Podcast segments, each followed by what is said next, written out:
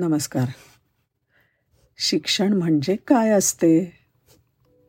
शिक्षकांसाठी प्रशिक्षण हे एक नेहमीचंच भाग असतो. एकदा असंच शिक्षकांचं एक प्रशिक्षण शिबिर होतं.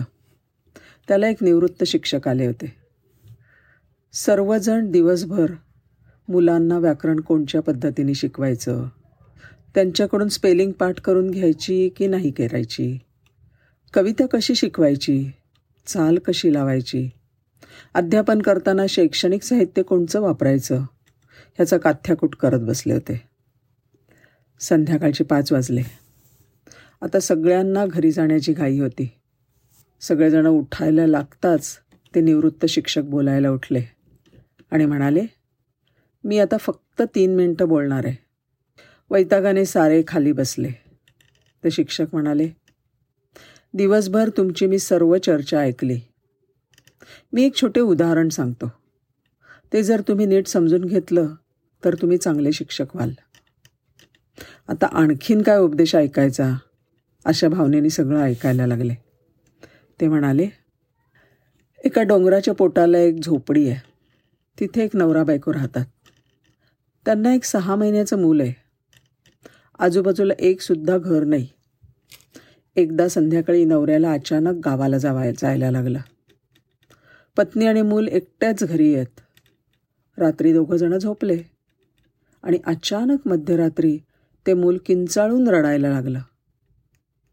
अशा वेळेला ती आई काय करेल? सांगा ना काय करेल? ते आम्हाला विचारायला लागले. आम्ही सारे शांत झालो. कुणीच काही बोले ना. ते शिक्षक पुन्हा आम्हाला विचारायला लागले ती आई बालमानसशास्त्राची पुस्तकं उघडून पाहिल का? की मुलांना कसं हाताळावं याच्या वेबसाईट उघडून पाहिल?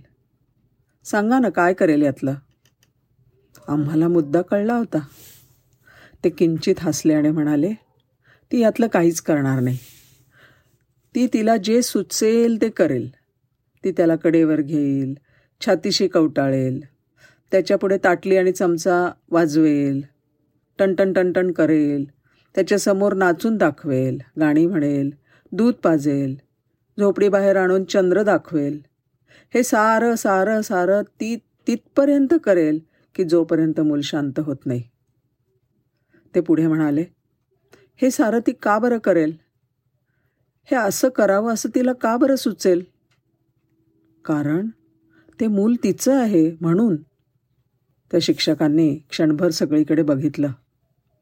बोलताना क्षणभर थांबले आणि म्हणाले त्या बाईसारखं तुमच्यासमोर बसलेलं मूल तुम्हाला तुमचं वाटतंय का? तितकं प्रेम तुम्हाला जर त्याच्याबद्दल वाटणार असेल तर माझ्या मित्रांनो तुम्ही जे काही वर्गात कराल तेच उपक्रम असतील. तीच अध्यापनाची पद्धती असेल. तुम्ही हातात जे काही घ्याल तेच शैक्षणिक साहित्य असेल.